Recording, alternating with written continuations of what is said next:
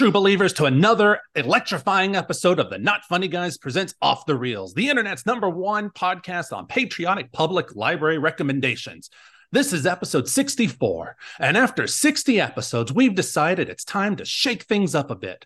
And to do that, we're going to throw some things out the window and we're taking you back to formula, starting with today's episode. Today, we're excited to talk about Captain America, the first Avenger, the Marvel one shot Agent Carter, and Marvel's Agent Carter TV series. These will be the final lead in into the Avengers Initiative. Now, let's get on with the show. We are the funny guys. I am your host, Casey. What am I doing, Franklin? And I'm joined by my two co hosts, the other members of the Not Funny Guys, Dr. Jon, what is he doing now, Evans, and Eric. Well, this is different line barger. And I'd like to remind you if it doesn't say not funny guys, then it's most likely not us. Gentlemen, happy 4th of July and hello. Happy 4th to everybody. Happy 4th of July. Happy Captain America Day. Happy Yay. Captain America Day. How are you guys doing? I'm doing good. good. I'm waiting for this audible to play out. I know, I know. It only took me 20 times to read that. I got to make my, my font bigger, then it'll be a lot easier for me. I did it perfectly in rehearsals. gotta love you it. See his warm up exercise, folks. He like gargles mouthwash while singing the national anthem. I read it like 30 times earlier. So anyway, you gotta love uh changing things up as we go back to formula and has like triple meaning in this.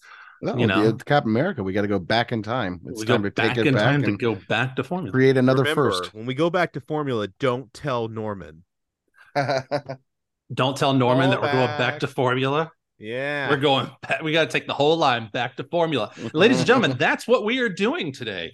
We're going to take this thing back to formula. So, oh my goodness, be ready for some wildness, some craziness, and let's see how this happened. But first, before we do that, um, Eric, I just have to know did you guys win at trivia or did you lose again? Oh, oh no, no, no, no. We won, my friend. So let me let me just say that we didn't just win, we freaking won. All right. So we won Friday night, and then the championship was on Saturday. We won that too. so we are the champions. Uh, nice, nice. Much to the chagrin of all of our competitors, who all do a great job. Uh, but really, a great shout out to the entire team. I'd love to do it now. Uh, you can do uh, it real best. Cool pair of pairs. Uh, you you guys rock. Uh, whether it's Paris, whether it's Allison, Zane, Lori, um, uh, Jill came out. She was a new player on Friday. Came out again on Saturday. Uh, rocked rocked the stage. Did a great job. Her husband Mike's blast. Scott, Heather, you all you all rock. So it was a great weekend. I uh, I'm feeling it today, as I mentioned to you guys earlier, hey, uh, on, because we partied we partied hardy. Hey, your wife's on that team, right? Yeah, she is. Rachel's on that team. Oh, did I not mention? Oh my no, god! No, you did not no, mention. Don't oh do a Rachel. Don't do a Rachel. Don't she doesn't listen to this podcast anyway. no, she she was there, but she did have to show up late on uh, Saturday because she came from work. So I forgot about that. No, oh, nice. That that's why that's why that and I I I imbibed heavily, so that probably sparked my memory as well. But no, Rachel, of course, you know, not just for trivia, but for life in general, has been there. Nice. Good recovery. Jon, nice, thank you. Yeah. Jon, how was how was your week? How was your week? Oh, it was good. Got nice. a wife, a friend of my wife's and I's was in town visiting, so it's fun. Nice, nice. My week was uh pretty uh easy. Uh, watched the new Indiana Jones. I mm. enjoyed it a lot. So you and Josh um, Gates both.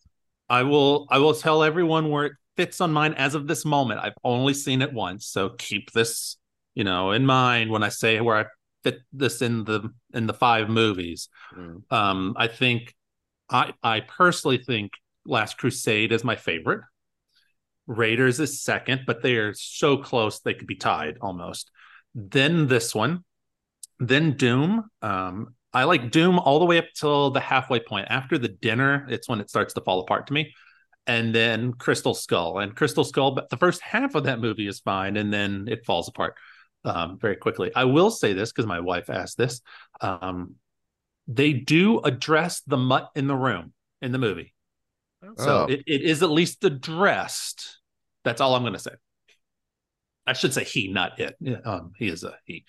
but uh, anyway, it was fun. It was it was definitely um entertaining movie. Um, I really like it. I will say though, the one thing they show it in the trailer, um, like him de-aged, and it kind of works for me until he speaks because they use regular Harrison Ford voice coming out of de-aged Harrison Ford, and at that moment you're like, "Whoa, this is weird," but then you kind of get used to it.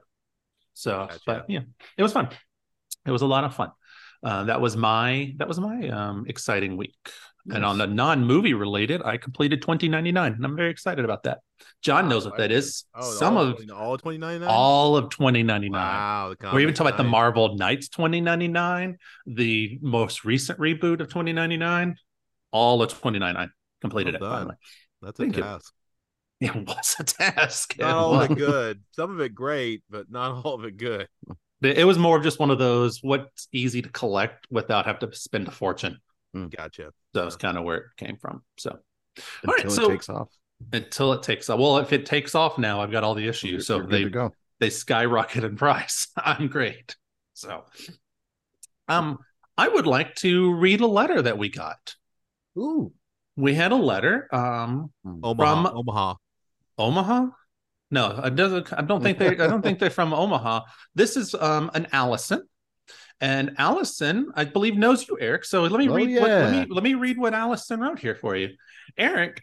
You may have already spoiled this, um, or Eric may have already spoiled this um, for you, but I saw Spider Man and Flash this week, and I have questions.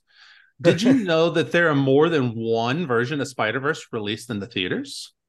Eric, we can answer um, her questions in a minute after I get through. Mm-hmm. Um, two different versions in US theaters. There's slightly different dialogue animation in different parts, just enough to make you think you're seeing a different movie from a different multiverse, maybe is the point.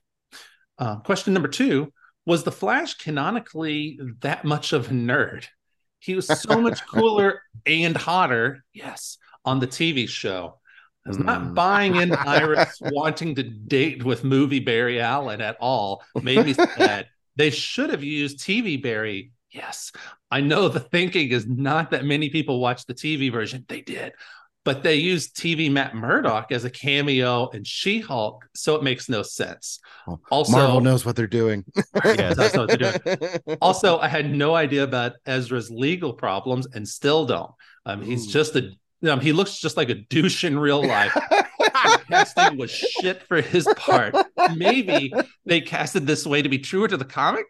Thoughts, Allison, Eric's oh. other best friend. I'll oh. fight you on it.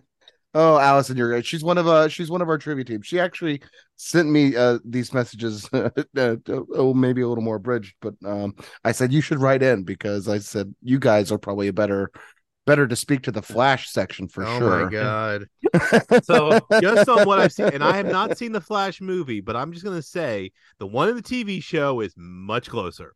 Yes, mm, much closer, closer, to the to the real. The one and thing, I thought though, a lot hotter as well. Let's just be honest. Yeah, yeah. The one Grant Gustin is much better looking. The one thing I can say to Flash comic that the movie did get right is he is always late like constantly running behind. He's never mm. on schedule, and they captured that part right. Didn't um, the TV show kind of try to try that for a little while too? They First did for like the, seasons at least. They did for like the first season, and then yeah. it died off. But mm. this yeah, really everybody shows... got in on the secret. All his yeah. people. Oh yeah, that's true. in on it after that. Yeah, so it becomes like comes... Spider Man. It became like Spider Man. They ran with that much longer in Spider Man. The Tobey yes. Maguire ones in particular. Yeah. Yeah. So I, I will definitely say I want to answer for you, Eric, since you haven't seen the TV show or sorry, the movie. Um, Eric, or, sorry, Allison. Yes, they should have used TV Baron Barry. Why didn't they? I have no idea.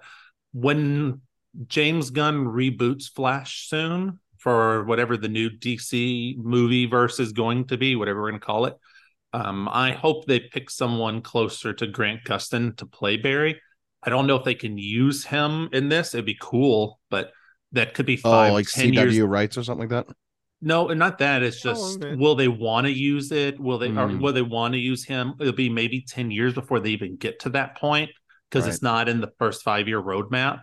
So will he want to do it? How would you do it? Like there's lots of questions. I would love to see him, do it, but he was. He'll he do was- like they did on the TV show. He'll come back to be the dad by that point. They could, um, but he was he was that TV Barry is amazing, and I love TV Barry. Um, so, um, as far as Spider Verse, Eric, did you know that there was more than one version of Spider Verse? Not until Allison sent me that that Oh. notification, and then I looked it up because at first I thought that she meant like in China that there's Mhm. probably likely a, a- some sort of edit or something like that is is often the case, and so I thought, oh yeah, that, and like then she kind of I laid it out more, and I it, it itched in my head, and I looked it up, and I was like, oh, like the everything she mentions that there's just minor little dialogue things, minor little color differences between things. I think I'm sure at this point you could probably go online. I haven't done this yet, but do like some video that shows all the the differences or whatever.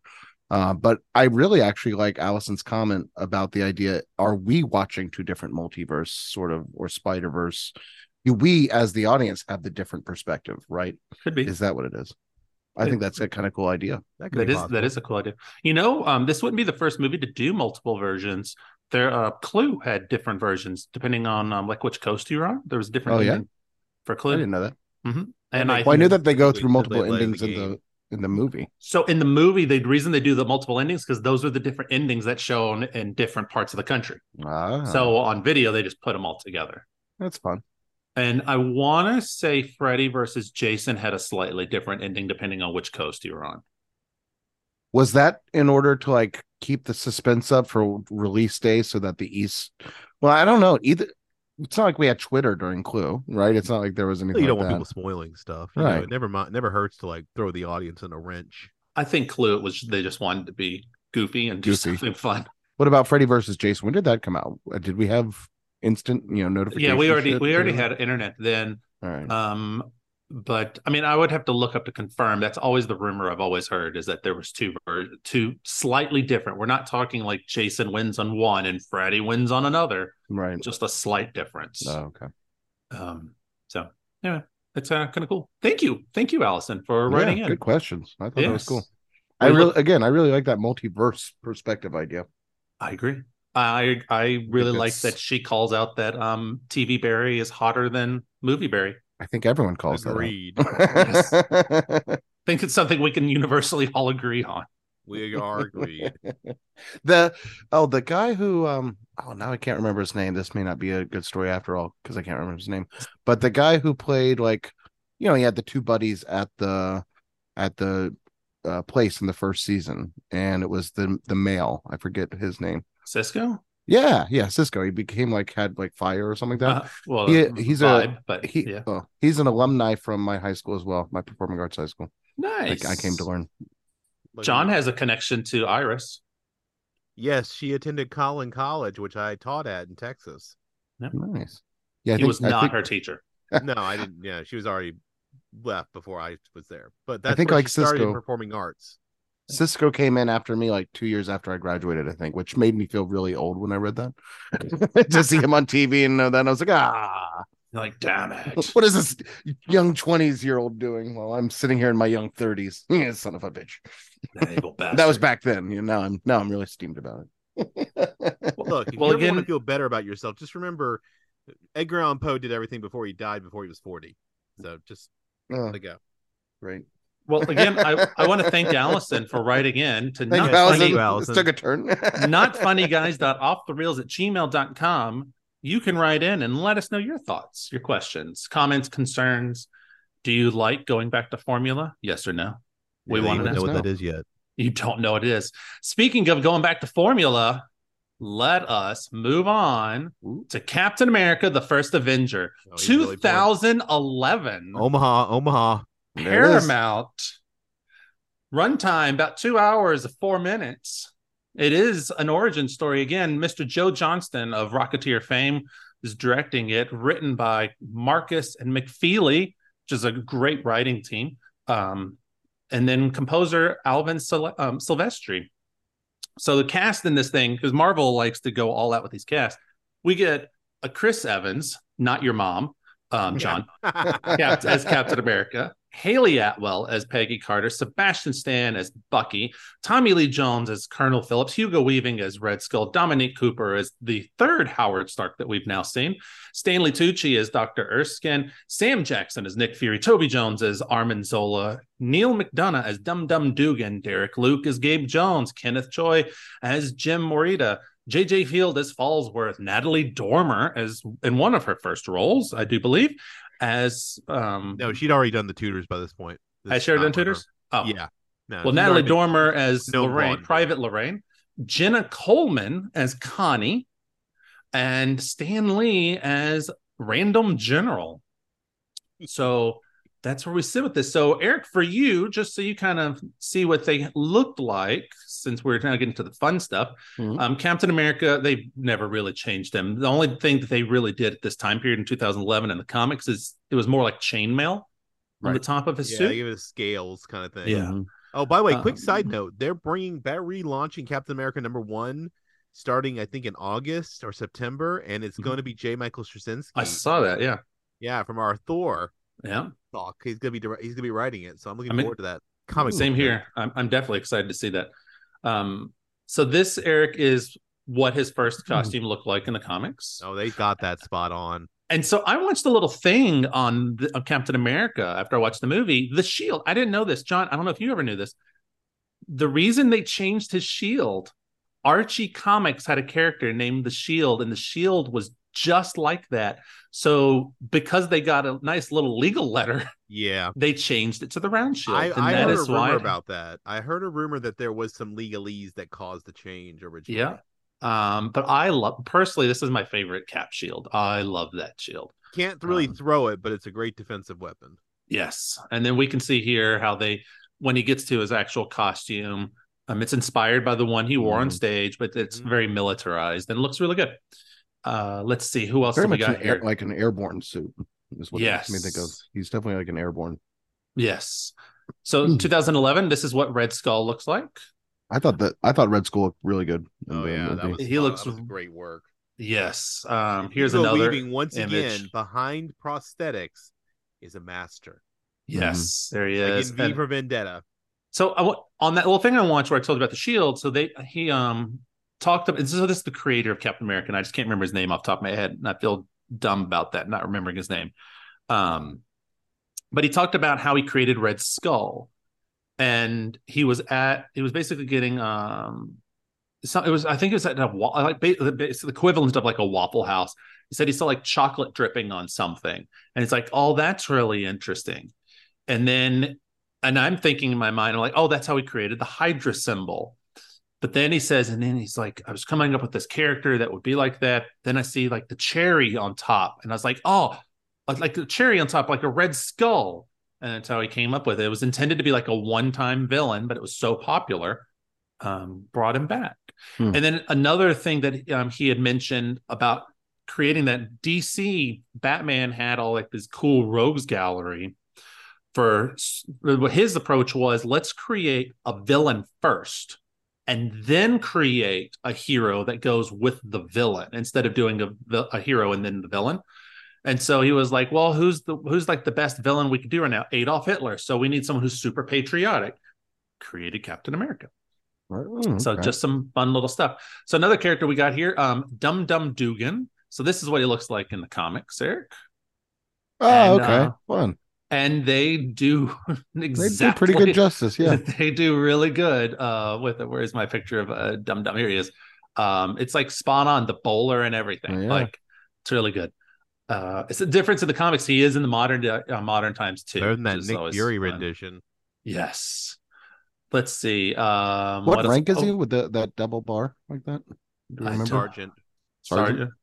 I believe Um, it's so in 2011, this is what Armin Zola looks like. And Is that why just- we see him cast in the? Yes. uh Okay. Yes.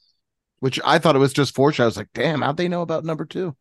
Yeah, This well, is they what do he a reference I'll mention later where they also forecast that. Too. They they do they Mhm. do. Um, but this is what he looked like in the comics, so you can kind of understand why they didn't do this in the movies. So there you go. Uh, let's see. Do, do I have anyone else? But Um, they did do MODOK. They did do MODOK. Um, this is what Bucky looked like in the in the books. So we get a different version of Bucky. Thank you. And then probably for the better. For Very Robin esque, in my opinion. definitely very Robin esque. So I'm going to show you this gentleman here. Not I'll show you Ruben esque. This gentleman Robin esque. and this gentleman. So first up here is what was his name? Um, Jim Morita. So that's his comic book counterpart. Okay. This one is Gabe Jones. And then this is my favorite one. So I want to show you what he looks like in the movie again. This is Falsworth. There's Falsworth right there. Jon, do you know who Falsworth is in the comics? Is that Union Jack? Union Jack. So it's kind of cool. We get Union Jack without getting Union Jack. So it's kind of fun. All right. Which you know, if they ever bring that character in, we can just draw a connection back. Yeah. The the, the agents of um, the Marvel Agents of Shield show did bring back a relative of him. So Okay. it is kind of interesting how they how they do play on that. But let's uh let's talk about some some Captain America. Uh still, you know, Paramount and uh yeah, we start off with them finding Cap in the modern age. How'd you guys like that? Where it starts the the beginning and then kind of I like that it's set up for where we're going to end, and we sort of have a beginning and then we have bookends. And I love the fact that there's a reference where they said probably a weather balloon, which is what the military always says yeah. when they some find something that's an unidentified flying object. It's always the joke about what was at Roswell, and every other time it's a common government cliche trope. Yep. Then we uh jump up to 1942 in Norway. Well, no, no. Remember, we we go into the ship and we find the shield. Oh, you're right. Well, like- yeah, sorry. I jumped after the the yeah, that's So our we- that's our little that's we our discover little him. moment. yeah, where we And see the we shield. back to Norway. Yeah, then we jump to 1942 Norway, which now makes this moment af- the earliest thing. And oddly enough, Norway twice. Because in Thor in 965, that scene is in Norway. Yep. Now we're in 1942 in Norway looking for one of Odin's prized possessions. The Tesseract, which I always thought was interesting about why was it here? I'm curious about that too. Like, why was it Maybe- there? We didn't see it in Thor except for I the have tag. a theory. I have a theory. We this is something we come back to in Thor: The Dark World, but the Mhm. idea of keeping these things not in one place. The No, that makes they do about the sense, yeah. reality stone with the ether. No, that Maybe- definitely makes sense, but I don't maybe understand why the Tesseract is so powerful. Why would Odin have been like, I'm going to let humans have it? In fact, I'm going to let the groundskeeper of Hogwarts, or sorry, the janitor of Hogwarts.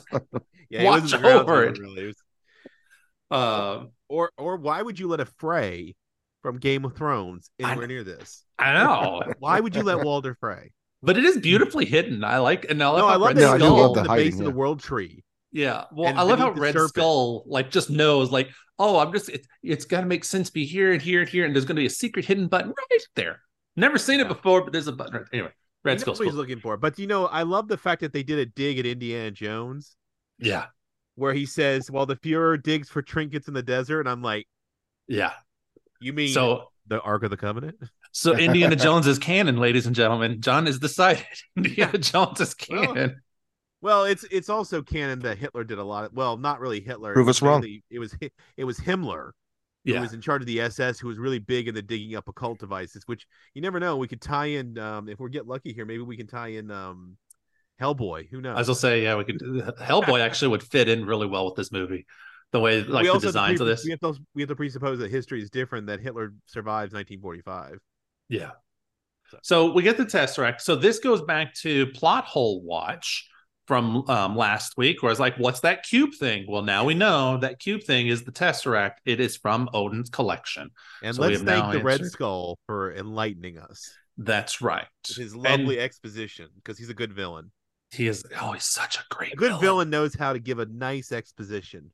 and I love that when we when he's right before he leaves when he kills I can't I wish I could remember the groundskeepers or not the the janitor's name from Harry Potter I just can't think of the character's name um but when he kills him and the blood splatter hits like drips onto his emblem Yeah, and it's like Mm. turns the little silver skull red, Yeah. and it's like a little bit of for- nice foreshadowing leading yeah. into Well, it. they do a lot with him in the foreshadowing with the color red before we ever see him. Oh yeah But they they also do that moving his face a little bit. You know, Yeah, he's, yeah, he's yeah. got a, a you know, like even then. I actually I forgot like this time. I was like, is he already red skulled? I forget if that happens. Yes, you know, and so then yeah, I was like, oh, then you can see the eye dripping later. Yeah, this is so much better than how they did it in the ninety um, the nineteen ninety one version Oh god. Yes, of stuff. Oh god, that was such a such a horrible thing. Uh, all right, so we get that. Then we're gonna jump and we're gonna see Tiny Steve, little Tiny Steve, so uh, tiny Failing with a big head, to- to- giant head. with a Apparently muscular must have man's been. head. We later find out that was like his fifth time getting failed Yeah, Yeah, for admittance because he wants to join the 107th, and we find out all that stuff about eventually about his parents. I think he would have been happy with anything though. He just wants to get over there, fight Nazis, or sorry, Yeah. fight bullies. Yeah, he- bullies. he, doesn't want to kill anyone. Right. He makes the point that's like, I don't like bullies. Yeah. Um, but he gets his ass whooped, and then Grabs Bucky. that garbage can. I know foreshadow Um, of his you know. shield. There's lots of foreshadows with his shield as we go through before he even gets And it. Star when we- door. We do Yeah. get the line. I can do this all day. Yeah. That's the first time we get that line drop. We get Bucky rescuing him, um, which is going to be a funny joke later as this goes through. Yes. Um, and then um, we find out Bucky's like, "Hey, I got us a date. We're gonna go. We're gonna do a double date, and we're gonna go to this um event that, that he doesn't Basically, call the it. Stark Expo. Before yeah, it's the Stark, Expo. Yeah, It's and the we World's get Fair in Queens. we get a fun cameo, Eric. This is going to be a fun one for you. We get the original Human Torch. Yeah. The original Human Torch in the comic books was an android that, whenever he was exposed to air, he would light on fire. And so we get a nice we little, came so close to getting the the invaders. yeah. So we close. so the invaders, Eric. It's Captain America, Human Torch, Bucky, um, Toro, Bucky, Human Torch's sidekick. Yeah, Human Torch had a Namor. sidekick, Namor, and then at one point in time, Wizard was there, and was it Miss America? Yeah, there were a bunch of like knockoff World War II characters floating Yeah. around for a long time. But we get that, and so it just just seeing like this is to me in the Marvel pantheon of what we what we now have. Right. As this came through, what this is the fourth movie we had. So Iron Man, no, this is the fifth. Iron Man, Yeah. Hulk, um, Iron Man two, Thor. Now this. This was the moment seeing Human Torch being like, "Oh my God, they're they're gonna do this. They're gonna make this work. They're seeding all these different ideas and things that they can come back and explore later." And it was so cool. Like this movie just opened my eyes to, "Fuck, we're getting it.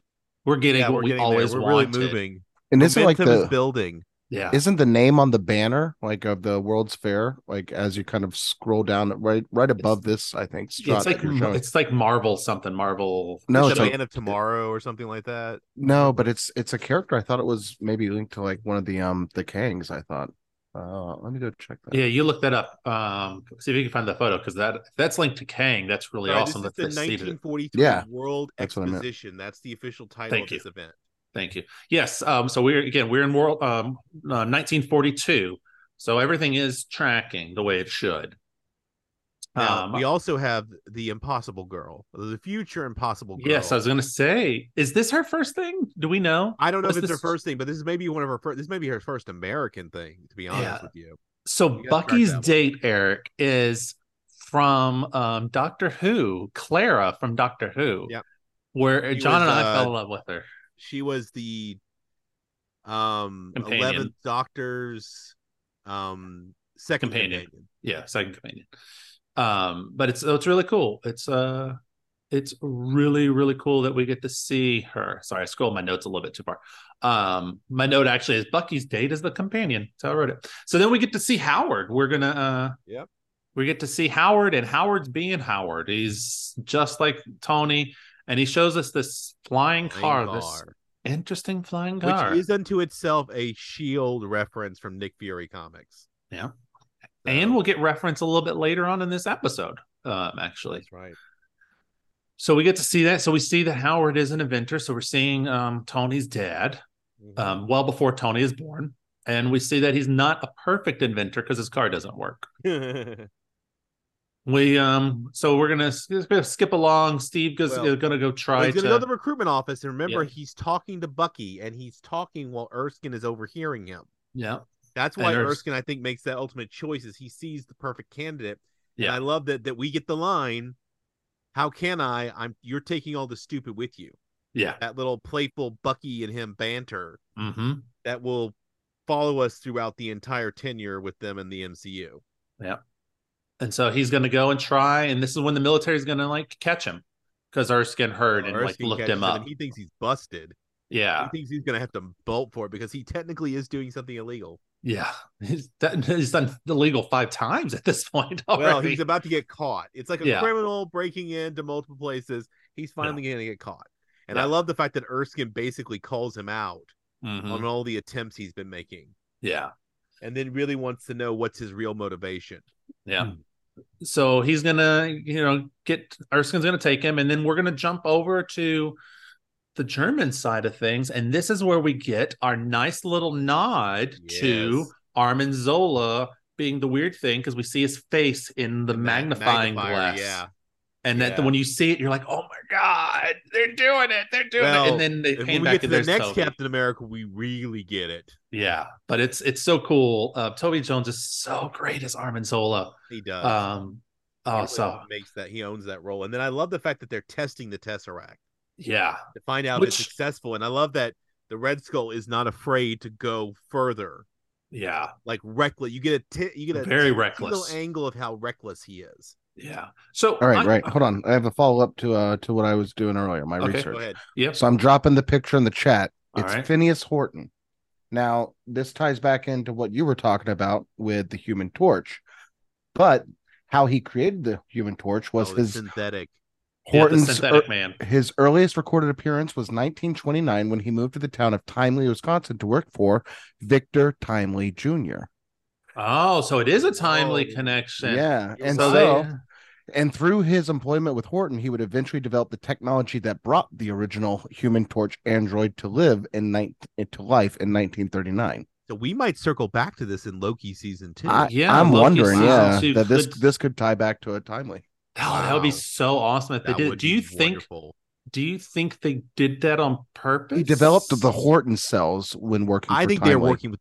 I think they're working with the material they have, and they're finding that they can Yeah. work their way into that. That's Mhm. really awesome. Good catch, Eric. This is what I- we pay you for.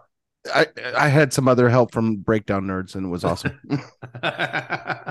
All right, so we uh, so I was going to ask this before um, Eric's breaking news. Jon, do you think, or or- sorry, not what do you think?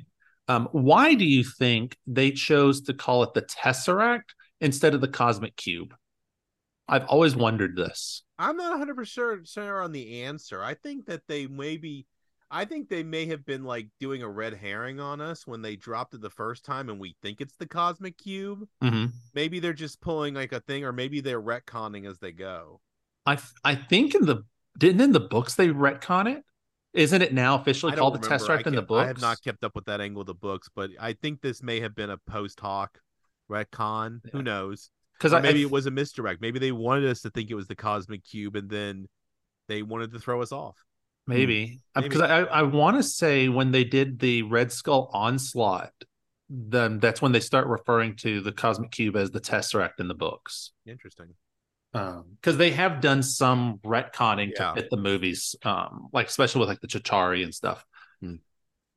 All right, so we get that. So we get we see him there. Where we see Red Skull and Armin Zola get introduced to Zola, and then we're going to jump back and we're going to learn about the the SSR, the Strategic Scientific Reserve, and we're going to see Steve um, getting his training We meet And- Agent Carter. meet um, we meet Mrs. Hayley Atwell as Agent Carter. We see that Steve is a different type of candidate Well, let's say he is being compared to one Gilmore Hodge. who's a By dick. the way, in the comic books, was a dick defector to the Nazis. ah, So interesting. Colonel, our gentleman friend and our good friend Tommy Lee Jones is Colonel Phillips thinks is the perfect candidate is actually going to be a traitor. yeah. So Wow. Bad looking. You know what? Erskine was right. It's something beneath inside that's more important. Which we're um, when we get to the serum, don't let me forget that because I Yeah. I got it some an interesting thought from something we've already seen about the serum with that. So I Yeah, love the it. In, yeah. yeah, Well, you know I what's love interesting about this is I love that during the training, Rogers definitely is not the most physically capable. but he's the smartest. Yeah, yes, that's what I was going to talk about. He used when like the everyone's like, dummy. Yeah. Well, they were all dummies. Like his Yeah. the whole thing, but the flag, and then he just looks at it like he watches them fail. He looks at it, examines it, thinks. He's like, oh yeah, just pull this pin. He has critical flag." thinking skills. Yeah, And when they do the dummy grenade later, I wrote down that Hodge is not only himself a dummy, but he's a bully and a coward. Yeah. Um, it was it was so good. Um, then we're gonna we're gonna start to learn about the formula, Mhm. and we're gonna learn that Schmidt took the formula and becomes the Red Skull. And we learned that it amplifies whatever's inside, and because he was an evil man, it amplified that, and he becomes the Red Skull. Steve would take it; he would it would amplify the good. If um, Hodge took it, Yeah, he would be a, he would be a dick. good becomes great, bad becomes worse. Right. We're going to see that in the future whenever we get to Captain America, or sorry, um, Winter Soldier or Falcon Winter Soldier. We're going to see that play out again, but we've already seen it. And I didn't think about this until now because of how we're watching these movies. In Incredible Hulk, when he when they give it to um Abomination, it starts to Yeah. amplify all of his aggression and stuff. And then when they mix it with Oh, the gamma that explains why he doesn't become like a, a a hulk he becomes this weird mutated version because it's amplifying all of the negativity that was already in him on top of being gamma.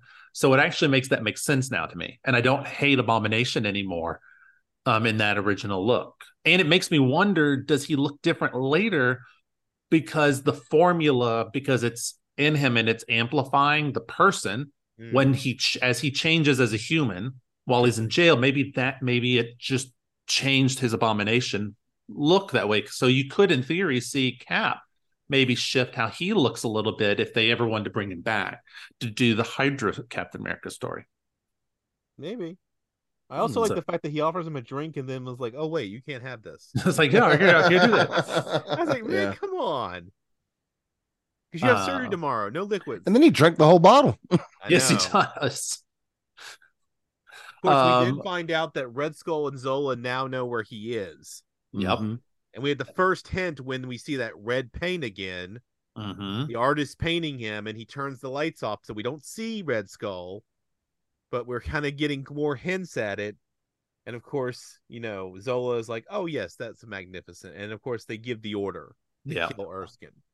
And then we go to them going into the underground thing underneath the little Well, restaurant I want to bring up something about Brooklyn. When I saw Sure. that they were doing this in Brooklyn, it was at first I kept I was like, why are we doing this in a crowded? And then I was like, when they said later they needed the power grid, I was like, oh, that makes sense. They Yeah. that one for me.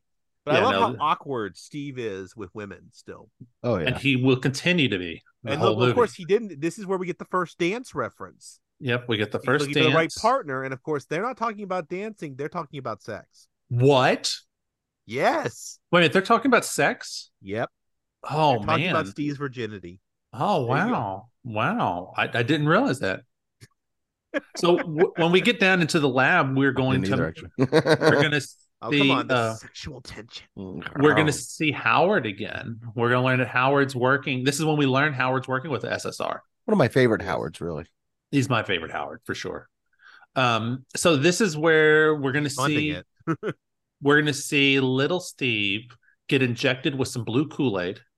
Mhm. and he's going to go into a machine with some Vita rays that is apparently blindingly bright. These Vita rays, and then they're out the Brooklyn grid. yeah they're going to close him up into a machine, and then they're going to An open iron lung of doom. on Iron Lung. and then when it opens, Howard is going to pull his sunglasses down and be like, Do a Martin Damn.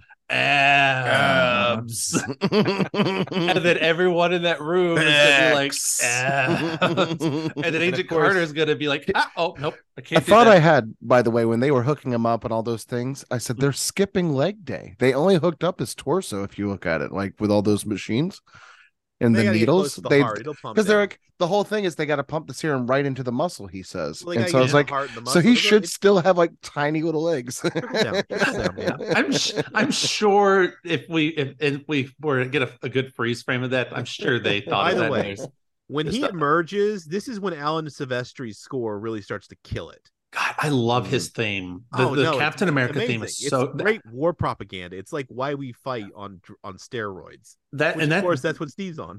yeah, and this is actually what Hey. what you just wrote. That's my notes. I wrote Steve got swole, and then immediately after that, loved the Cap theme. Yeah. And then my No, next I, I note was is waiting that for that assholes. moment because I was like, we're building towards and I'm like, I know this this has a great theme, and I was waiting for that moment. And I was like, there it is. Yeah. there it is. My, my next note is that asshole stole the blue Kool Aid. Also, apparently, Mhm. Senator Brandt brought um, a Hydra agent to the ball. which isn't surprising since we know Hydra is all over the place. Yes, We're starting to get all over the And place. of course, the Hydra agent leaves a bomb, but then he Yeah. gets away with killing Erskine. You know, The original Secret Invasion. The Steals original like the last vial. he steals the last vial. It's going to get broken, but this is where we're going to get the second look at um, him using a shield Well, because we he's going to use the car A, shield. There's an underrated sequence where Peggy is really killing it. Oh Yes. yeah. Agent Carter is just like on point. Like I do not mess around. She is a good shot. Yeah. Mhm. Aim with a pistol like that. She killed the guy's driver hmm and then almost got him again. And it was Steve who interfered. Yeah, Yeah. don't fuck with Agent Carter. That's the moral of this lesson. Don't fuck with any agents of Shield, as we learned from uh, the funny thing happened last time. Yeah. Yes. Car- And I do like the fact that Steve I'm like assuming. Jumps into that that water and just breaks him open, drags him back, throws him up, and then he, of course, he bites down on a tooth and says "Hail Hydra" after the formula that he had got thrown on the ground and broken. Yeah. So no more Wow. of that. But right before he does the the submarine, that's that's where he gets the car door and uses it as a Yes. shield. So it's another look that they're building up that cap likes shields Yes. for whatever Yeah. strange reason for the time period. So then we're gonna the um bullets. That's what you. we're gonna get in, and I don't remember if it's right when we're seeing um it's gotta be right when Red Skull is about to do like the meeting, but I wrote the Hydra flag in the movie is a great design. I mean, they're Nazis, yeah. they're awful, but it is a great design. This this No, flag it's that they visually, use. it's visually visually arresting. It really grabs your attention. And I thought it was really funny. I called this the Nazi shakedown of Hydra. Yes, it. Yeah. oh, and then he literally just counts them like okay and then he programs the weapon yeah, I love how that that one guy is like, "Oh my God, Berlin's on here." well i love the fact that he basically starts giving this speech about science being perceived as magic Mhm. and then of course zola is scared out of his flipping mind and is like nope i'm on your team Yeah, it's like, "Don't fuck with me. I'm good. I'm good. I'm cool." i'm with you Cool. Man Can I just So- say that uh, Hydra has the worst salute too? Yes, Like it's kind of dumb. Like It is, and it's like that. Well, in the like we comics, know what it's meant it to be. We get it, but like it's put just the both your yeah. arms out and then we cuff you yeah. Yeah. It, The, it makes me think of like who's that wrestler who's like yes, yes, yes. Oh, whatever. Daniel Bryan. Yeah. Oh, by the way, when, when they're drawing Steve's blood and they were going to send him, and I love how Stark is even flummoxed, flummoxed by the the Hydra sub. Mhm. They're going to send him to Alamogordo. That's near where they were testing the A bomb. That's basically they were going to turn him into a, like lock him up as a science lab experiment. Yeah, that's exactly what they were going to do. Mhm. yeah, and I love that they drew his blood. But then, of course, what does Senator Brandt promises him a chance to serve? Yeah. And so As we a learned that bond raising guy. we learned that he is going to be a showman. yeah, Captain America, be the showman. He is. And I love how like he's awful at first. He has to read his lines from the script and we go through and we start to Mhm. see that he's gotten better um at it. He starts to adapt. Um I love Bomb that sales we're, go up by okay. ten percent whenever he he visits. Yeah, I love that stat line he's giving. But you know what's really fun though is I like the line about him punching Hitler because that's right out of the first issue of Captain America. Well, not only is it right out of the first issue, immediately after that, they show a reprint of the first issue. Yes, they actually print the comic. Yeah. which is pretty amazing that they that they have the comics in here, which we saw in Logan. Um, that there Yeah. was X Men comics, and now we're seeing that there's Captain America comics in this. And um, Into the Spider Verse established that there was Spider Man comics. And in their also we world. start seeing like the flash on the screen of like all the cities he's Mm-hmm. appearing in. It's a Yeah. really well done montage. I mean, it's it's a very it's a very like it's very much in keeping of a theme of the time. I mean, the fact that he's watching newsreels before a movie when he gets And- to that fight with that bully, or and oddly, no, I didn't. propaganda films, or that they're you know showing like highlights. It very much in keeping with the time era. They keep mm-hmm. with time, and I didn't know this. Notice this until this watching. A lot of the film things we see are going to get referenced again. We're going to see the exact same thing, but in real this time. Like there's the scene where he's in, walking in front of the um Yeah, basically the green real screen where yeah. they're walking with the troops, and then Oh, we yeah. see him later walking with, the, troops. Yeah, You see him um running up like, and he leads the camera. Um, runs by the ca- or runs to the camera. Uh, by the camera, there's a truck, and he like points and he's shooting, and then we're going to see that same thing again later. There's multiple shots of that. I want to say that the staged one he does, I will say something that unfortunately would not have been true at the time. There would not have been an African American soldier with him in that film reel. no, no, there would not. have. No, I'm Yeah. I'm happy that there is, of course, a member of the Howling Commandos. Um, I believe that one is Happy Sam Sawyer. Yeah. Um, but that would not have been something that would have actually. But That's a modern uh, anachronism. Yeah. Uh, but Would that they would have not had have an been Asian man? in the 1940s. I can't. Was- I don't imagine Well- an Asian uh, man. well, either. No, no, no, over they- they- there- either. Well, I think it's over great there they would have. It's just they would never have shown it in a propaganda film. It's the film that's the fake film. yeah, it's the film. of doing Oh, it. I see what you mean. they would never have but it's i love the fact that the howling commandos themselves are made up of a Yeah. much more diversely represented group as they were in the comics anyway but it's very telling that of course in that fake film he was making that would have never have been that's a, Mhm. an anachronism of modern times Mhm. Yeah. So then we're um so we're gonna we get to see the thing. Oh, I, this is where I wrote in my notes, like in all caps, like oh my god, the shield. I love the shield because I got my favorite shield, um, which Jon and I've seen at um a C two E two. Yeah. uh, we got to see the shields. we were um, there was- at c2e2 the year this was coming out Yeah, so we got to see the props, which was Yeah. really awesome. So we're going to now he's going to go over there and he's doing the USO show, and then he's going to realize that that is the battalion that Bucky's at. Where is Bucky? He goes to ask, and Bucky is missing. And so now he's got to go get Bucky. And so then we're going to, this is on the plane ride, we're going to learn about fondueing. which by the way i had fondue tonight actually for dinner i Oh, went to a fondue place so nice. Oh. So nice you fondue. extra touch You You fondue. fondue. Do you fondue? yes, and um, unfortunately, I know that fondue is uh, bread and cheese and other things. I know it is also not code word for sex, That would be barbecuing. but that's So- what uh, I love. That that's what Cap thinks. I know. It's Howard sets him straight later about what it really is. which is like the perfect like Jeff's kiss moment. yes, So we're gonna meet. Um, we're gonna get to see Dum Dum, and I love when Dum Dum is like when he breaks Dum Dum out, and he's like, "Oh, what are you gonna do?" Like, he's like, "I've I've punched Hitler over two hundred times," Well, and just like like the look on all their faces, like, yeah. what? But then remember Jim Morita, the, the our Asian guy. They're like, Mm-hmm. oh, they're just letting anybody. He's like, I'm from Fresno. yeah, I was like, some great we stuff. do like a we do like a kind of like a, a little wink and a nod to racism. yeah. Just well, they're bit. not. And but at that point in time, they're still not the Howling Commandos yet because they're going to become No, the Howling not. And of course, and then like the Happy next Sam. Sawyer. I love him when he gets in there and he talks about how he can he speaks to the uh what's his name Jacques Mhm. Frenchie and he says he's able to speak to him. He said yeah, and he do the German and he talks about how he switched when he was at Howard, which is an HBCU up in um, DC, Mhm. Where nice. Eric and I saw the um, guys from the QAnon Anonymous podcast last. Yeah, night. that's right. Oh, yeah, that's right. It was around Speaking of Red Howard. Skull and Hydra, QAnon. so Cap, this is one of my favorite scenes. So he's rescued them. He goes through and he's going to find Bucky, and Bucky's laid there, and it makes me feel like they That's were when. trying to prototype the fo- the the se- the um, Winter Soldier stuff in him, but I it does, that they was don't their get to that was their finish it. formula testing. Yeah, they were testing it because he's he's calling out words that reminded me of that. But then he's going to get freed, and I love his like, wait a minute, what's going on? Wait a minute, you You're bigger. you got big. like, well, you know what? And he joined the military. That's how he did it. yeah, But I love the fact that there is also that element. Of course, Bucky is counting out the information he's supposed to give, you know, his Right. name, rank, and serial number.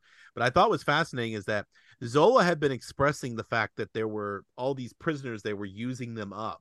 And he Mhm. very likely could have been experimenting on him to to condition him, I think he was. is why he survives the fall. Yeah, I, or does he? We don't know if he survives the fall. Done. I mean, um, so he's gonna they're gonna as they're breaking out. This is when Well, Bucky's gonna Steve sees the map too. That's an important right. He thing. sees yeah he sees the map. He memorizes it off of just a quick look. Yeah, they're going to get out and and now we are going to start seeing and Bucky's Bucky is the audience eyes. Bucky's going to start witnessing Cap doing all these amazing things that we haven't seen him do yet. And we're seeing it for the first time as well of Cap like, "Oh my god, look how he can jump. Look, he's strong. Look at all these different things. We're starting to get to see it finally." also it's interesting that you know how fast um Schmidt Red Skull is able to assess the situation and go, nope, blow it up. Yeah, he's like, "Fuck this. I'm gone." We're out of here. and Zola's like, "Where are you going?" and of course, they have that confrontation on the bridge. Yeah, that's what I was looking to. This is where we get the awesome reveal of his finally. red skull. Like it's been Yeah. teased, but now we get to see it when he gets punched and like the eye is droopy.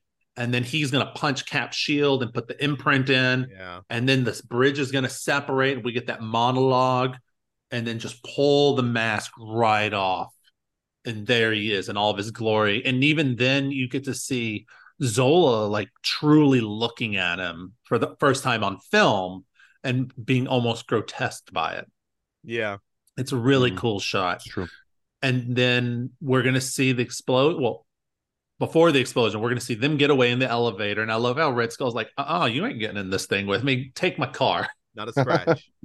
Not a scratch. And you see him roll out. But then we're going to see the explosion with Cap, like this cheesy, like Mm. jump and explosion. Oh, yeah. It's like, oh, is he dead? Is he cliffhanger. A dead? cheesy cliffhanger moment where you don't know. Did he make it? Yeah. And of course, And- I love that Fucking Colonel Phillips is so pissed. He's listing him as KIA, Yeah. and He he's is- gonna like literally wring Peggy Carter's neck. Right. As they show up, and then there they are, and leading them in. And that's the shot from the film earlier where we see Cap leading in the troops. And everyone's like, oh shit, he did it. This guy, you know, he knows what he's doing. He's what he, we Peggy can use say him. to him? I can't Late. remember what yeah. Oh, you're right. Yeah, That's late. another reference. Yeah. There's another line. So we get we get some great stuff there. We start to see that he's using, and this is where we're going to jump to. The senator is going to try to give him an award, but he's not there. And the other guy not comes out, and we get our stand. I thought he'd be taller. oh, you gotta is- love this one. And Stan. of course, now Yeah. you know what's great about this? Unlike Tony Stark, he sticks around and does a debrief. He does do a debrief. But he is also is in the military, and Natalie Dormer can't take her eyes off of him. Well, Mhm. before before the Natalie Dormer part, we get to see um Peggy in that knockout red dress. That Howard chops in his tracks too. Yeah, well, And and, they're and, doing uh, the explain the well. Peggy's thing. just a knockout in general. well, no, well, we- we get to we get to, um, the well the fondue's first because the the red dress is at the bar. It's when we're that's getting the. Howling Commandos yeah, when they form the team. because then it's gonna be um Cap um Cap with Natalie. Yeah, well, then we have so we have Bucky, we have Dugan, we have Jim Mori- Moriata, who will his grandson will be Peter Parker's principal. Yeah. We have Played by the same actor though. James Montgomery Falls. Is it the same actor? Yes. Oh wow, Yeah. I never noticed that. Jacques Dernier of Frenchie, Happy Yeah. Sam Sawyer, Yeah. uh, Pink Pinkerton, and Junior Juniper. Ooh. Those are the Howling Commandos, and that's when we get Peggy Carter and the knockdown. the knockout out red, red dress. And I love how like Bucky has to live the Steve life. Like it's flipped at that point. I'm invisible. Um, and it's oh it's it's so perfect. Um but then we're gonna get the oh so before it's before I mention this next thing, before we get to Natalie, doesn't don't we I'm jumping ahead several, several, several movies. When we learn that Cap fucks, it's with one of the women on the USO show, right? yes, It's the That's blonde. what, no, no, no. I don't think it's. I don't think it's her because she wasn't on the USO show. no, she she's wasn't. in the. She's in the base. She's not on the show. It's one of the dance. It's got to be one of the dancing yeah, it's one of girls. the dancing girls. No, I think it was the woman who came up to him afterwards, and they just make a whole point of him like, "Oh, hi," and like she's asking for an autograph, like after one of those song and dance numbers that he visited. oh, I know who you're. T- I'm sorry. I thought you were talking about you're Natalie. That might be where Dormer. That could be where it is. I was Okay. like, that's the only time it just stops. Like, there's no reason for them to hold That's on that moment. it. Then Yeah, that's gotta be be it. her. Um, okay, so now we go to Natalie Dormer, thanking him on behalf of all the women in America. Oh gosh. I'm glad someone broke that up before we had an X rating. Yes, but Eric, would you say this Captain America Fox? It's Captain America Fox. Yeah. He was about to right in the office. He was, too. he He was, was. totally. It wasn't was like he was gonna have a getting pulled in. choice. He was just gonna Yeah. go along for the ride. Yeah, there's like harassment. I don't know. Yeah. Well, so this in is today's modern society, yes, that would have been Yeah. sexual harassment of a female. all To say the all- least. I was gonna say, but but it would have been her harassing him because Yeah, she yeah. grabs him and pulls him over. That of course, happen. no one would ever believe. I that know. he would have I'm just saying getting in it's trouble. Yeah, Horrible bosses it. prove that, right? That this is true. So then we're gonna get um Cap inside of the room, um, and we're gonna he's getting starting to pick out the shield and the costume ideas. Um, And of course, well, Peggy's he's, he's very think- mad at him. Yes, and he pull, picks up. He's like, "Oh, what's this shield?" And he sees the round shield. That's one that Howard's not trying to show him. And then he's like, "What? Um, what is it? Oh, be careful! That's vibranium. It's all we've got in the world." Mhm. And then, is it work? And Peggy walks up and shoots him. Yeah, And then you get the great like, "I've made some i- some um costume ideas," and he hands it without looking, and Howard just like grabs it, like, "Oh, she's I lo- pissed." I love how uh, the way I I really like the way that Peggy uh, commands a room. yes, That Howard and who is incredibly smart and wealthy, and Steve, who is incredibly physical specimen of strength and uh, agility and intelligence, and yet if she walks into a room, they're just dummies. yeah, I I would say for even though it's Captain America's story, obviously, Right. and all that, to me they they're they're kind of a parallel storyline in this. You know, They they're oh, absolutely. they're Well, she's they're the kind of chief equals in terms of who's character, the yeah. lead, right? She, but she's a clear female lead, right? She's not just like a pep, Pepper Potts and Iron Man one, let's Right. say, or something like that. She can hold her own, and that's the Yeah. thing is you constantly seeing her go up against the adversity of holding her own. Absolutely. Now, Jon, do you think Wakanda knows that they've got the vibranium? And how did they get the vibranium? I don't know. We've never fully explored that. Yeah, they've never explored it, and you would think Wakanda would be pissed that they no, they got may it. have and- they may have kept a lid on it only because they didn't want to expose themselves. I guess I'm gonna when we get to those movies or later on movies where they have interactions, I'm gonna I'm gonna pay extra attention to see if if there was a reference that I just can't think of.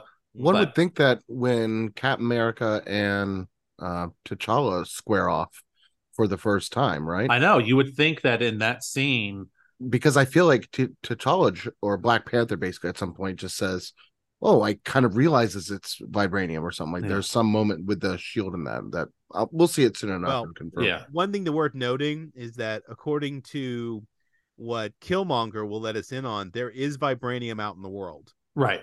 Like with that with that Hmm. hammer like thing that they he reclaims from that museum. This is true. So maybe it's something that they're not aware of, or they are aware of, and they just like let it slide. yeah.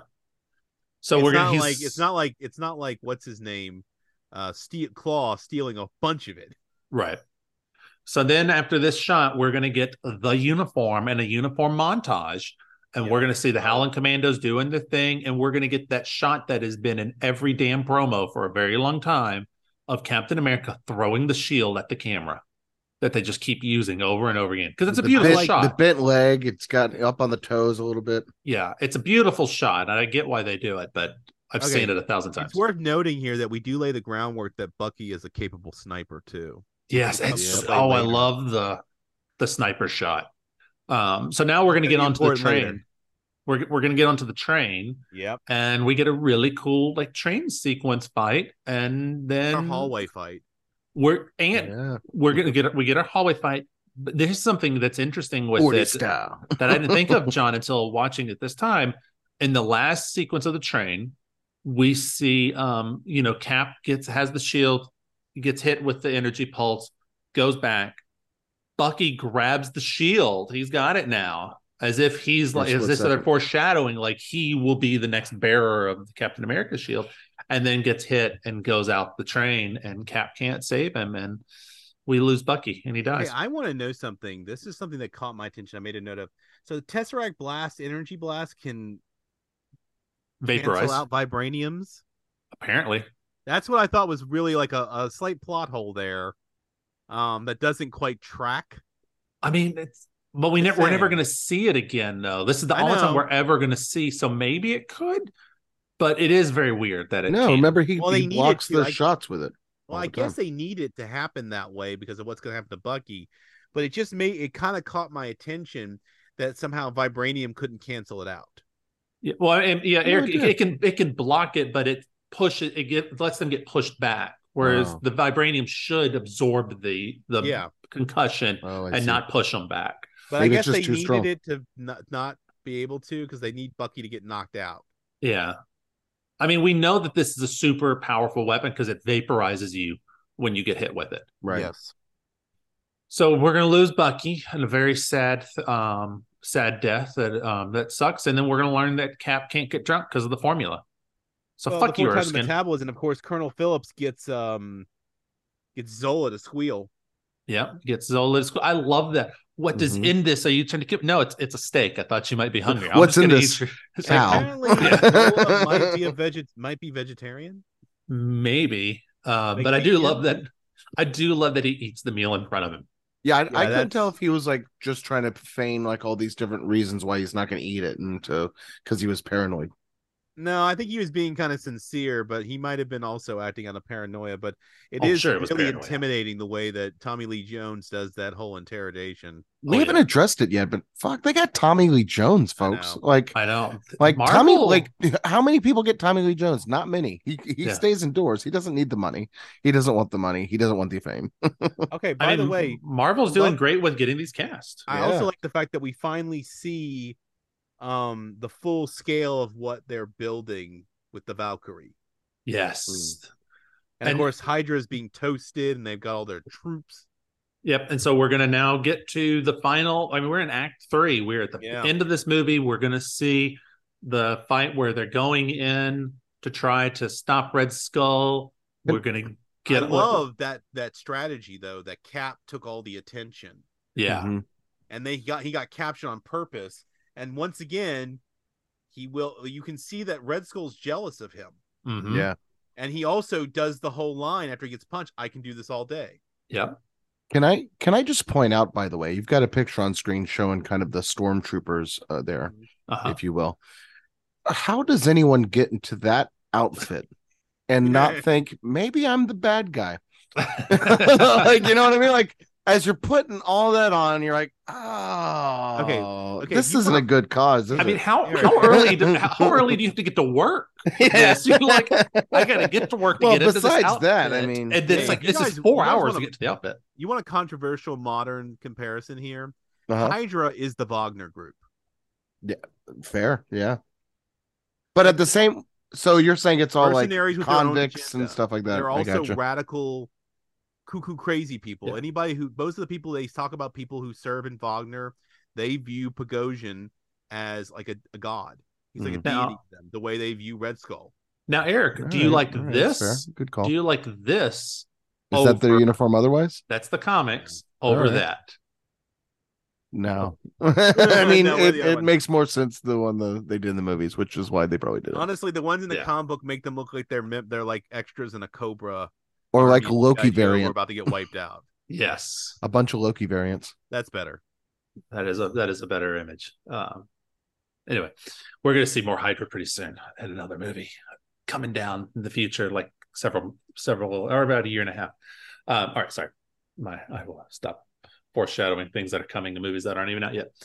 Um, all right, so we're gonna get um, this is one of my favorite sequences. Um, we're gonna get in. We're going after the thing. Captain America's gonna get in the car. They're gonna drive down in the in the Red Skull mobile as he's trying to take off in a Fast and the Furious style runway, a runway that keeps going for miles inside of this mountain.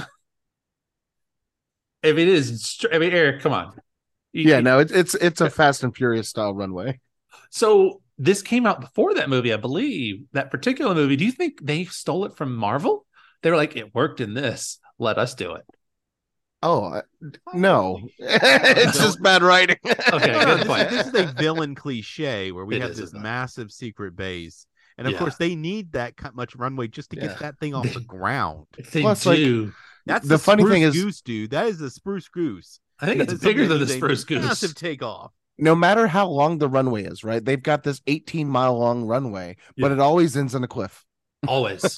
Every time. Every That's like the end of an aircraft carrier. You have to like give them something that you know you have to get off by this. Yeah, but at least an Yeah. aircraft carrier you know is going to end, right? It's not like Yeah. people don't just build aircraft carriers in the middle of like Iowa, you know, like then you know. well, Red Skull knew when it was going to end. yeah.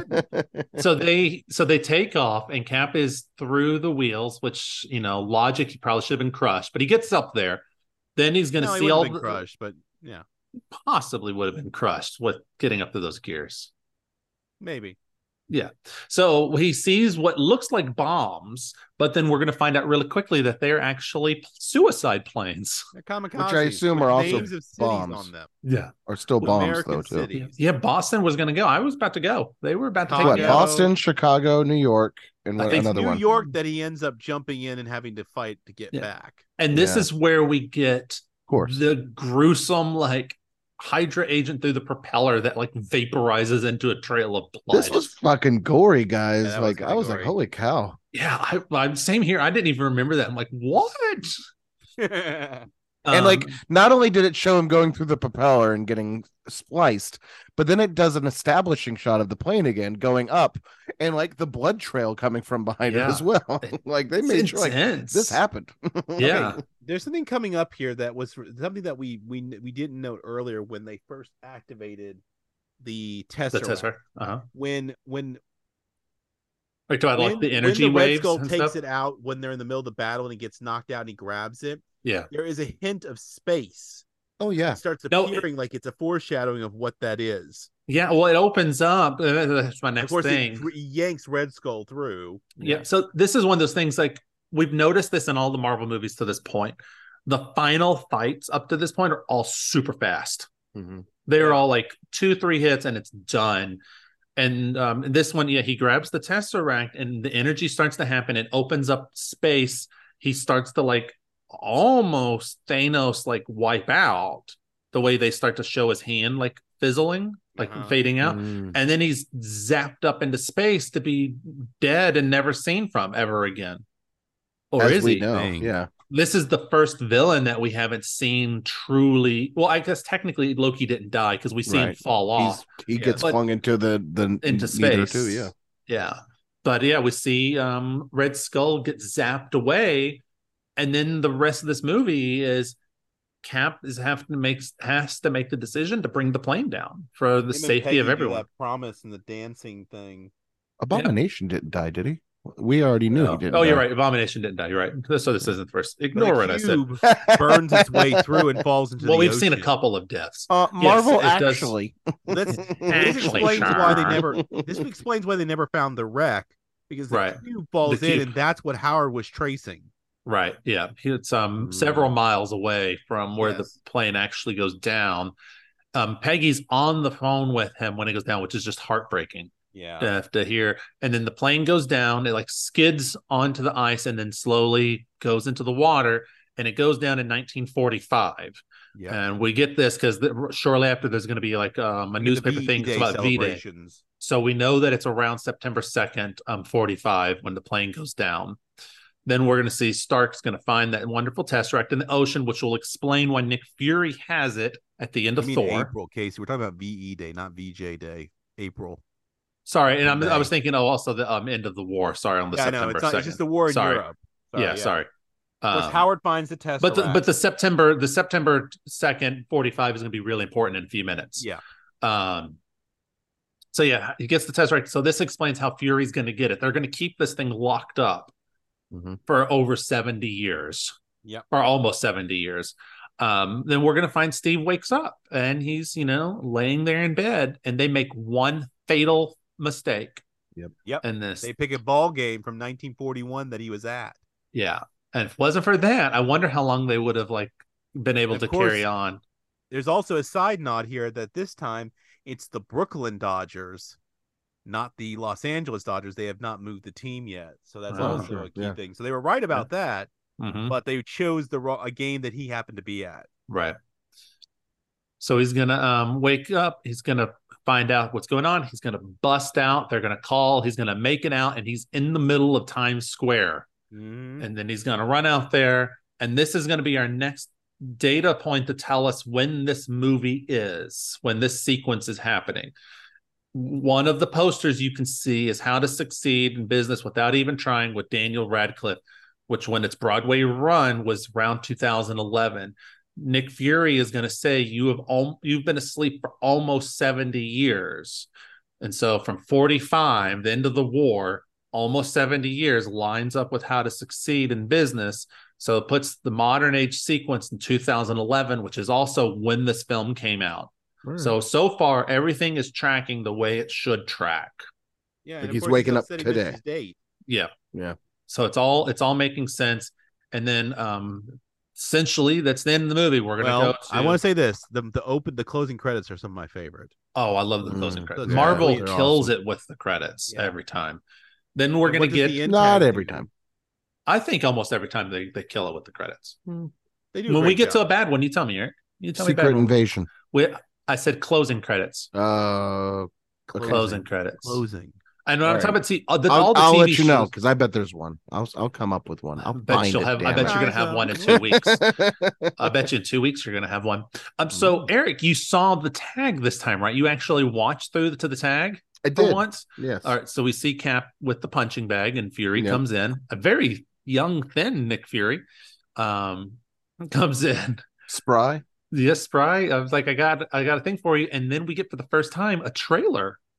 We get the trailer for Avengers, Yeah. Yep. Which is a really cool little, Small little uh, teaser. yeah. So it's it's kind of nice. So we're going to end up with um, a cou- I got a couple little plot points that I had left off on this. Um, does Wakanda know about that Howard has vibranium? So we still don't know the answer to. Spoilers, we don't know. Um, and then where does the skull go? Those are two little plot points that we've got still open. So One let's of them move. will definitely get resolved. Yeah, one we're totally going to get resolved.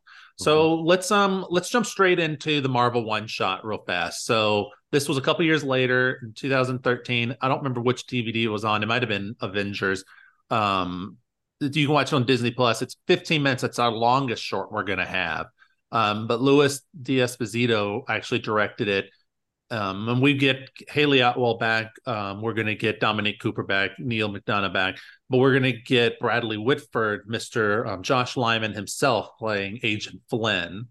And it's just What a a really, chauvinistic pig. yeah, he's such Mhm. a dick. Such a dick. This feels very much like a sort of backdoor pilot. you know. I think it was Yeah. honestly. Um, but I mean, it's I mean, it's a really simple thing. We learned that um, this is a couple of months after what happened um, with uh, at the end of the war, and war ends in Which um, I want to say they they screwed up with the um the final words from uh uh Steve by the way over the radio.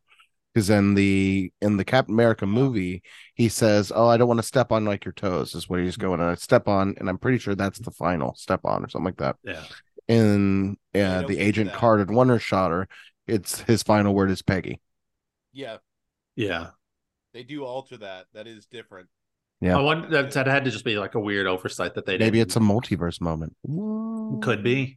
Um, it would explain something I want to mention in a second. all right Um, so we are going to learn that this, it's been three months since the end of the war, and the war ended in September. So tech, I think that they're saying the war was like the end of September, not the beginning.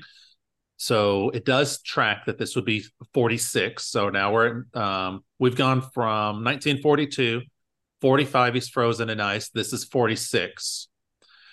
She's going to be there. Everyone's a dick to her. They just Yeah. want her to be a secretary, and then everyone's she's just there. a dick it's, it's not to her it's just their dicks Then um, I mean dicks to her as well Well, they're yeah. all they all are so self-important that they're better and that they obviously view women as inferior, which is not uncommon for the time. right? Yeah, exactly. Yeah. And so they're going to leave her there while they go out drinking, and then the alert's going to come through. She's going to answer the call, and um, Single-handedly. yeah, single handedly, and she's going to go fight Zodiac.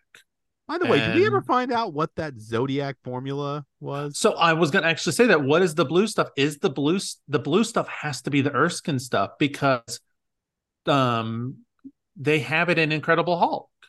Yeah, They have a, Hmm. a f- a form of the formula, so that it has to be out it's there. probably not perfected, but it's probably something along the same. Well, if you remember, lines. Cap did steal kind of the um the device from the the first break-in he did when he was freeing everyone. But, the, from but that's the, prisons? tesseract. But that's tesseract energy. This was a liquid. Uh, well, maybe they developed something. I th- I think it's got to be just a nod to um, from Incredible Hulk because we know that the formula is still out there. They just don't have all the details to put it together. Ah, yeah, gotcha. that's the problem. They got the formula, but they don't have like the Vita rays and everything else they need to do. Um, so I love how she saves the day, and then as she's getting chewed out, Howard calls and wants to talk to her and is like, "Hey, you're now going to come with me, and you're going to run Shield with me," which makes the show weird because the show should be happening roughly at the same exact time, and the show's going to go two different years. So it, it's very strange. On is this is this canon or is the show canon? Because the show is never truly written out of canon Mhm. and this isn't really written out, so it's a little strange. Um, but then we're gonna get a tag, which is weird to me. That the whole bikini thing. What is that? that It's- was funny just so that for Yeah, I just thought it was fun. just- It's it's called a bikini. Just being dumb dumb. well, you know, it's great. It's it's really nice to see to see Howard once again explain to somebody what something Oh. is that they're just completely flabbergasted. yeah. Yeah. Um, it- Iron Man three is where this short came from. Okay. Ah, Um, because when I pulled up the That post, it's like, oh yeah, I've got match up. pictures. I've got pictures I can show. Um, all right, so that is the short. Now, very quickly, I'm just gonna just kind of say what the TV show is kind of about. okay. Um, so I just need to pull up where I have my notes on the TV show because apparently they're not in the same spot. Uh. Agent Carter. Here we go. All right. So Agent Carter takes place in 46. There is a line somewhere around it that mentions 46. So I know that that's where that one is. So basically, in this, John, because I don't think you've watched it, right? You haven't seen I've only seen a couple episodes.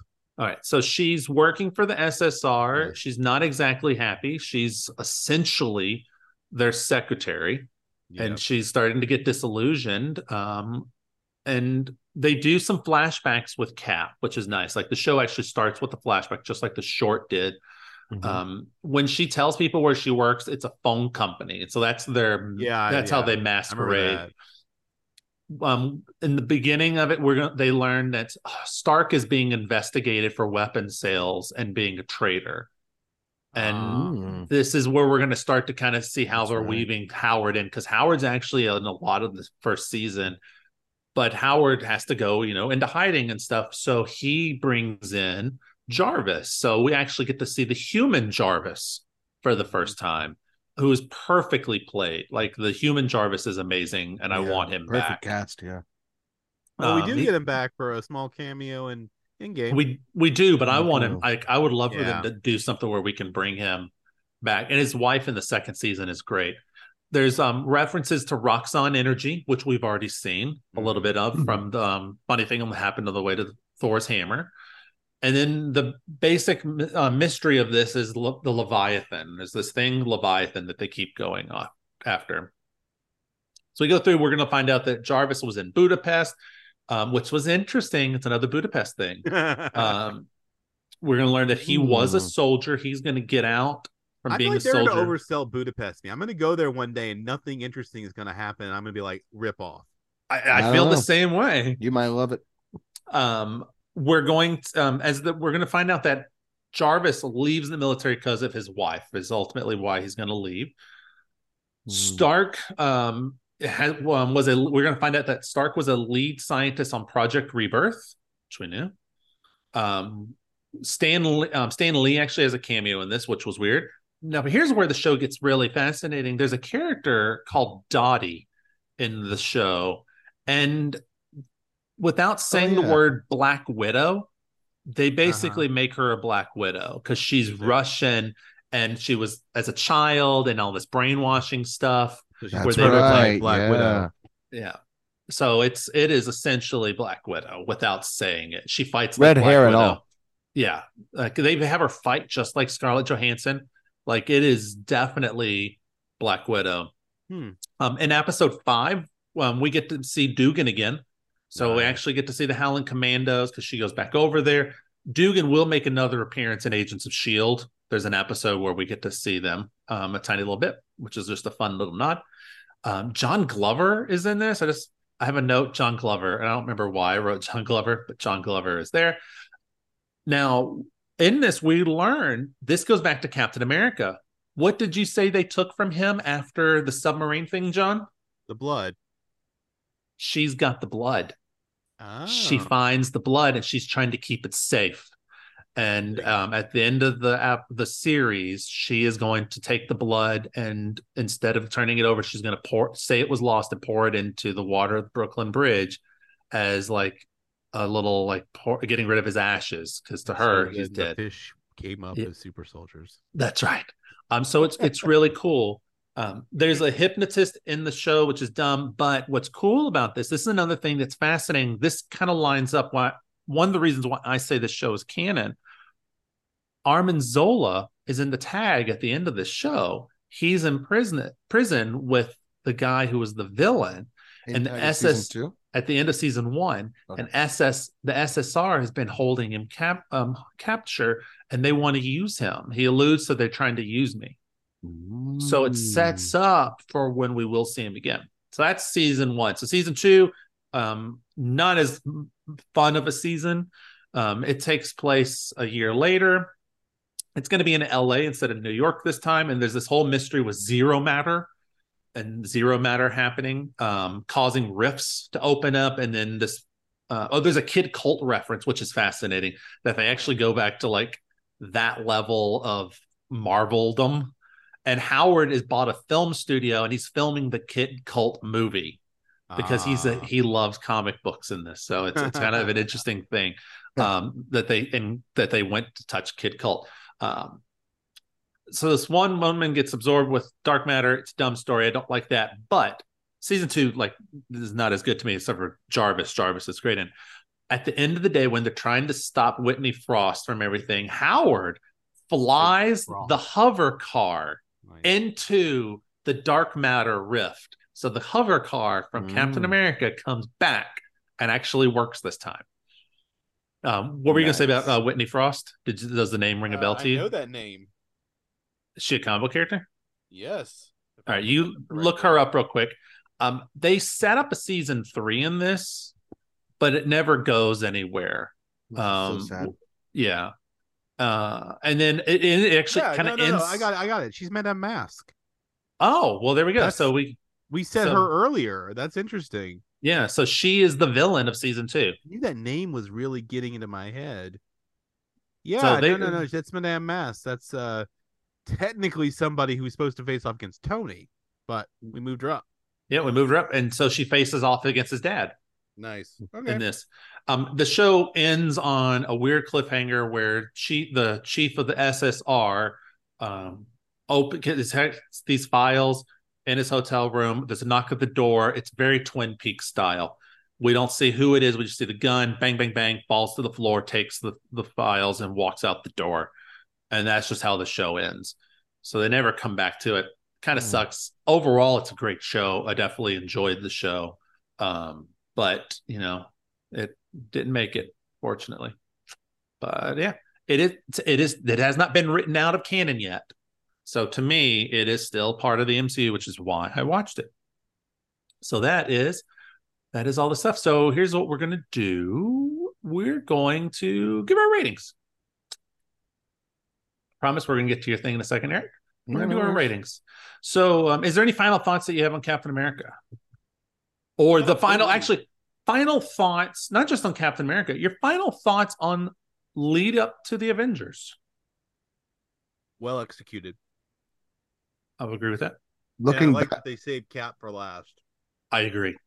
yeah, I'd say I agree to that. You know, I, going back on it, I, I like this movie a lot more than I remember liking it. Um, and it does a really good job of establishing Steve Rogers as and his moral ethics and stuff like that. So Yeah. Agreed. yeah, it it really highlights why he's going to be the the boss, if you will. Yep. Or why we should follow him. Why why we should care because he's the Mhm. heart He's a of leader. the team. That's the thing is he's a leader. All right, John. So what would you rate this movie? This comes in at four stars for me, and it's at Nice. it's positioned at number eight. in front of Thor, behind Deadpool. All right. Um, All right. Now, where would you put the short? Um, I didn't rank it. I know, but where But- would you put it? I would put it up at least four stars. It'd be up there higher. Okay. Okay. I can see it. Hmm. I can see it. Um, let me go back for uh, Mr. Eric, and then here we go. Eric, where do you fall for Captain America? What was your what's your what's your numbers? So my numbers for that are four. Nice. Um, there were some moments of like it took me out of it. Um, graphics, and that's just partly the age of it at this point. You know, Mhm. unfortunately.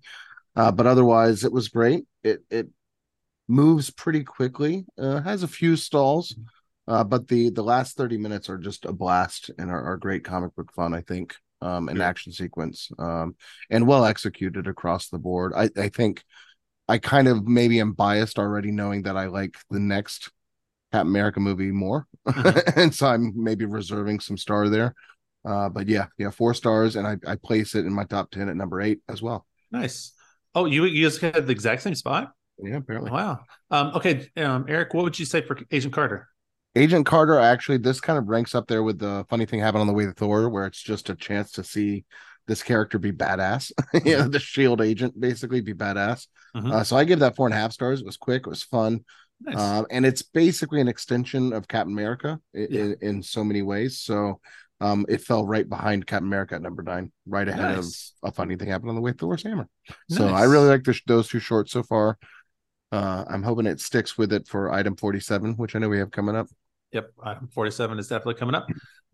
All right, So, so, we'll here we go with Where'd um, you go? Where's yours? Mine. So I rank it at five stars. Ooh, I right. love, love, love this movie. Um, I love Joe Johnston's work. I love this the feel of it. It's just it's exactly what I want in a comic book movie. Um, and I put it at number three on mine. I'm just right. behind the Spider Verse movies and Agent Carter. I give it three stars, and I put it at number eleven, just behind Funny Thing Happened in the Ways of the Thor- Thor's Hammer. Mhm. Um, and I think it's mostly because it's longer and the pacing in the middle dips a tiny bit, whereas Thor's Yeah. Hammer just goes, and then we get to see that that Coulson fight at well, the Thor's end. hammer is two minutes. Agent. Carter's 15. I and- understand. I want to say that she kicks ass when she, She does, does. let it loose. Like you see, like she is the the badass. Um, so I want to. I'm going to jump to another list that I have just so you can visually see it. So I have my MC where I'm pulling out the MCU. This is this moment is my number one MCU film. Mm, okay. So this is the exact same order they are in the others, except for the, all the other stuff is all taken out. But um, yeah, it's my number one so far. I don't know how long it's going to sit there, but um, until Doctor Strange. Not Really? No, I don't know. I the- don't I figured the Avengers would upset it for you. I do like Avengers. I don't know. We're gonna have to see. I need to watch it again. Like Yeah. I'm finding how much I really Yeah, enjoy these nice. movies way more than I remembered that I like Well, them. because because they're still relevant in today's timelines Mhm. and so it's fun to go back and watch a what seeds were planted like we we saw with the horton stuff uh but also good just catch see- there. A good. I want to say good catch on that timeline thing. That is amazing. I, I i go down some nerd rabbit hole in my video watching on youtube so i i, I recommend New Rockstars for example uh, are great with with catching that stuff and and keeping me informed as well Nice. Uh, but yeah, I think it's just really neat to be able to go back and watch. Be like, oh yeah, I saw this whole movie, right? Yeah, it's like Yeah. now that you see how this actually plays in versus. I remember seeing this at the time, feeling like, eh, it was okay. Like I, Uh, yeah, I, remember you being yeah. down on it back in the day. Yeah, Not like No, he, I really like it. he wasn't like it's awful. It's just it wasn't. Uh, it didn't have the glitz that like Iron Man wowed us with. I think because I remember liking that. This one felt like a, a war movie a lot of time. Yeah. Like you could have easily just called this the, you know, the Dirty Dozen Part Two, Yeah. or something like that. You know, at times Yeah. Um, so that that's um with God, frisbees. man, this has been so much fun going through all these.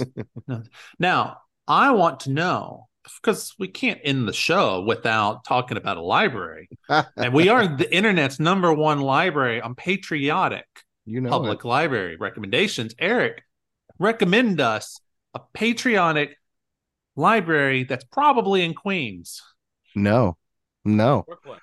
Brooklyn, nope, in New York in general, nope. Today, guys- Massachusetts because of that's where Steve is from. we got thrown a curveball today with this new uh this new layout that we've been going through so far. And uh to me that that screams of omaha uh, omaha nebraska to be exact. Um and really actually one of the uh the i think western suburbs of it uh elkhorn nebraska where we meet the Bess Johnson elkhorn uh public library and so like i said this i feel like this is actually an omaha branch library so elkhorn's probably like a neighborhood of of there but i'm keeping it as the as the town uh the zip code there again for those of you keeping track 68022 uh, so the Bess Johnson Elkhorn Public Library. Um, early records show that Elkhorn uh, had a library for one year in 1874. So this might be one of our, our earliest foundings um, so far. It contained 30 bound books and 200 dime novels, uh, borrowed for a fee of 10 cents per week. Um, so I'm pulling so a lot of this is actually on their website. They had a pretty informative website. Uh, no further mention of the library was recorded until 1925 when Elkhorn opened a library at 110 Main Street, thanks to the fundraising efforts of the area's uh, Pythian Sisters and a book operation from Omaha Public Library or book donation. Sorry. Um, in 1936, the Elkhorn Women's Club assumed responsibility for the library, and it was moved to a room in the town hall. Um, the library was relocated again 30 years uh, later to the newly constructed uh, Elkhorn Community Building at 401 Glen. Um, and it became an official city department at that time. So that's the what did I say? That would be uh, around 1966 uh, or so. Uh, again, now by 1983, the library had moved downstairs in the same building, made more room, got more materials, more visitor visitors. And at that time, uh, the library director at the time, Wendy Anderson, uh, knew that the community would kind of outgrow um, and needed a bigger space. Uh, so the city council, in agreement with her, in 1992 voted to build a new library, uh, but the that proved to be more challenging than we realized, uh, because where would the new library be located? And so this is actually a little bit of controversy. Some of the first I've seen recorded, at least on the About Us page, uh, but like it was proposed for, um, I think an area around the uh, the the the public school there, and it caused an outrage. Long story short, there was outrage over where it was first chosen um, and so ultimately it didn't go. That bid failed um, until um, the location was finally settled upon in 1995, right? So this is three years later. Uh, when the Hayes family, I'll, I'll just mention the Hayes, I, I forget the, the names of them, they donated like seven acres, right, in the name of Roy and Bess Johnson. Uh, the new library would be named the Bess Johnson Elkhorn Public Library after the former teacher, the 4-H leader, you know, library board member. Um, so at it is now at 2100 Reading Plaza. Uh, it opened in June 1996. Uh, and visitors were welcomed with a quilt hanging in the library's foyer, designed and assembled by the Elkhorn Women's Club. Right, so a nice little full, full circle there. Um, this one has a pretty good schedule. Uh, it is closed Sundays, uh, but otherwise you can get there between nine and five and have pretty good, uh, pretty good luck getting some books. Uh, it is open a little bit later on the weekdays.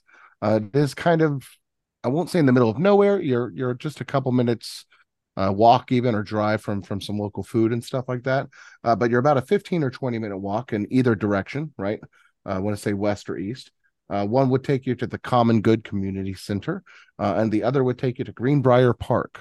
So those are some good kind of public amenities around you as well. Um, so yeah, the the Bess Johnson Elkhorn Library, Public Library in Elkhorn slash Omaha, Nebraska. Awesome. Thank you, Eric. Thank You're you. welcome.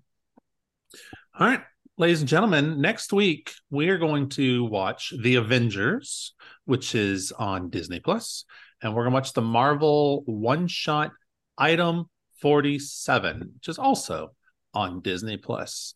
And Is I is lo- item 47 before the Avengers or after?